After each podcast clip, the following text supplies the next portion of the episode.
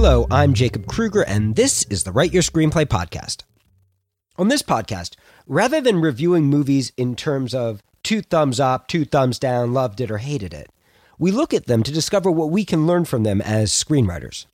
We look at good movies and bad movies, movies that we loved and movies that we hated. This podcast is provided totally free and with no outside advertising. So if you enjoy it, please share with your friends and write us a review on iTunes. It really makes a difference. For a full transcript, please visit our website, writeyourscreenplay.com. This week, we're going to be talking about Get Out, written and directed by Jordan Peele. If you've listened to the last couple of podcasts, you know we've been talking a lot about the idea of how to use Hollywood genre movies to bring about change. We're not talking here about fighting against the popcorn elements that bring mass audiences, but instead by building those elements around socio-political themes, themes that affect the expectations and the belief systems of our audiences, the kinds of themes that can actually change the world. You can see this principle at play from the very first scene of Get Out. It's a classic horror opening. An attractive young person alone in a scary place that's just a little too quiet. And a creepy score that warns us from the very first chord that things are going to get real ugly real fast. Except rather than using the traditional horror movie location, the kind of creepy place where we all feel a little scared, a secluded beach, a dark forest, a creaky old house, instead, we're in a perfectly manicured upper class liberal suburban neighborhood. And what makes this scene terrifying, aside from the terrific score and the top notch directing, is the fact that the attractive young man we're watching is an African American in a white neighborhood. Jordan Peele has spoken a lot about the conception of this scene as a way to pull a mainstream American audience firsthand into the experience of an African American man, to put them in the shoes of anyone who's ever been pulled over for driving while black, stopped and frisked, watched nervous eyes regarding them as a threat, or seen a young family cross to the other side of the street as they approached. It captures the feeling that this place that feels so safe for so many people for a young black man can feel incredibly dangerous and unwelcoming. And then, as any good writer would do, Jordan Peele lets his character's very worst internal fears manifest externally in the universe. A white sports car starts following him. He turns and walks the opposite direction, trying to get away from trouble. And the next thing you know, he's being beaten by a white guy in a mask and stuffed into the trunk. The safe place that suddenly becomes dangerous is not a new idea. We've seen it in Jaws, we've seen it in Friday the 13th, Tucker and Dale versus Evil, and countless other horror movies of every possible genre. The suburbs as an ironically terrifying location is also nothing new. We've seen it in movies ranging from Scream to The Stepford Wives. And the idea of the wrong guy in the wrong place isn't new. We've seen the reverse version of it in a million movies every time a white guy or gal finds himself or herself on the crime ridden wrong side of the tracks, only to be instantly mugged, attacked, or harassed by people who look different from them. None of this is new. But the idea of taking the everyday anxieties of an African American man about to meet his white girlfriend's potentially racist parents for the first time and blowing those fears up into a horror movie that looks on the outside like the character feels on the inside. That's new. And that's exciting. Horror movies are obviously about fear, but the best horror movies are not just about scaring the audience, they're about scaring yourself, about scaring your characters. They're about reaching into those unexplored corners of yourself left over from childhood traumas, bad life experiences, emotional and physical wounds, paranoias, and nightmares that you know you should be over emotionally, but somehow just aren't. They're about taking the childlike fears, the nonsensical monsters under the bed we know we should dismiss, the fears just too bizarre, too unlikely to be real, and asking ourselves, what if they were? Horror movies are about allowing our worst nightmares to come to life on the page, and in that way to come to peace. Not with the reality in which we depict those stories, but with the real life experiences, the metaphors that spawned them in the first place you can see that this is the journey of the main character, Chris, in Get Out. Chris is naturally a bit scared to meet his girlfriend Rose's parents for the first time. After all, meeting the perfect parents of your perfect girlfriend would make anyone a little nervous. Not to mention the fact that he's a struggling photographer while they're filthy rich. Not to mention the fact that he's got a secret little nicotine addiction that he feels a lot of shame about. And considering how unpleased his picture perfect girlfriend is with his failure to quit smoking, it's only natural that he fears her parents would judge him even more strongly if they found out.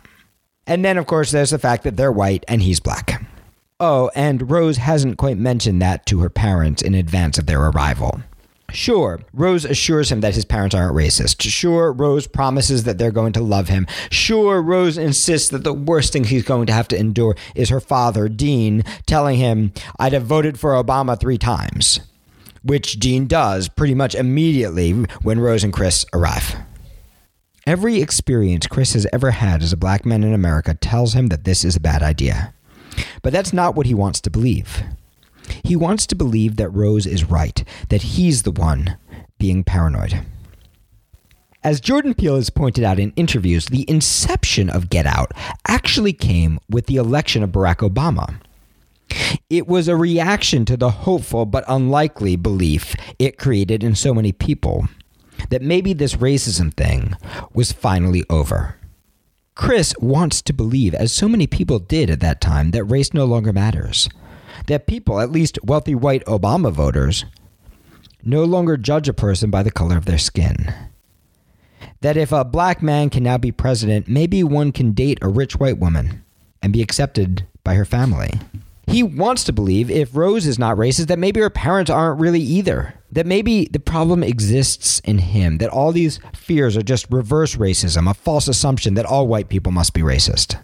He wants to believe, as anyone who longs for a better world wants to believe, that maybe today the concept that the color of a person's skin could dictate who they can be, that this concept might suddenly vanish into the dark imagination from which it came, like the unlikely monster under the bed that it should be, like the absurd notion that it is, rather than remain the lurking demon that it has become defining the limits of so many people's lives.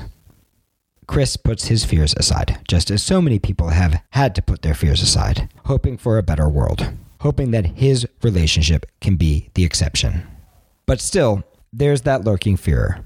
Maybe these nice people aren't really who they seem. Maybe everything isn't really okay. Maybe there's a hidden malice here just waiting to come out. Maybe even his girlfriend isn't who he believes her to be. Maybe all this hope is just a facade. Maybe there's something he doesn't know. Sounds like some pretty serious stuff. But what's brilliant about Jordan Peele is that he doesn't deal with it seriously.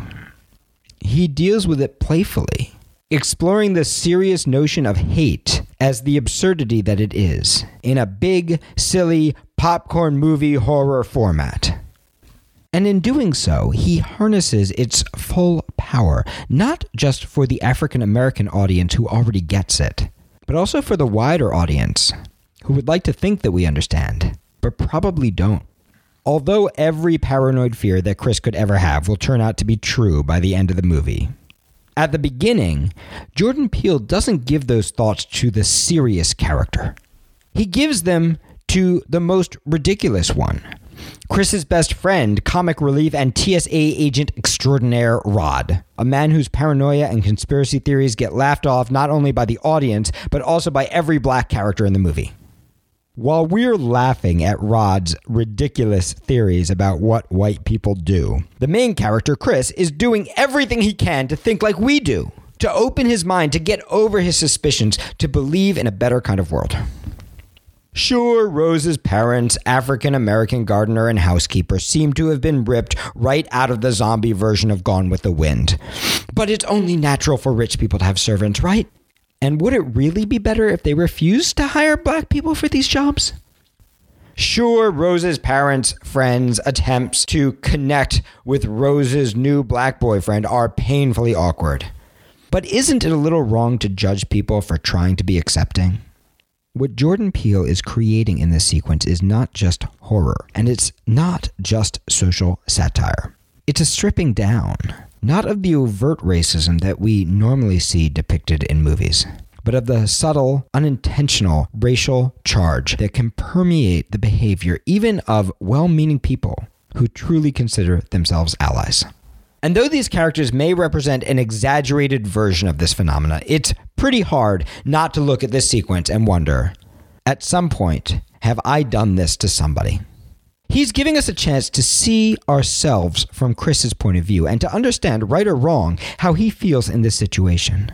What it's like to feel like the only way he can fit in is to become a version of himself that he doesn't recognize, like the whitewashed young African American man Chris tries to reach out to at the party, the one who later, in a flash of lucidity, will deliver the underlying warning that Chris still fears might linger under all this welcoming atmosphere. Get out. Jordan Peele is not saying that every white person is racist.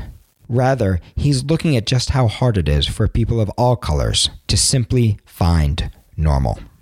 In a world where so many people of all colors do have fears and paranoias about each other, he's showing us how our need to prove that we are colorblind hampers our ability to actually connect, our ability to have a real dialogue.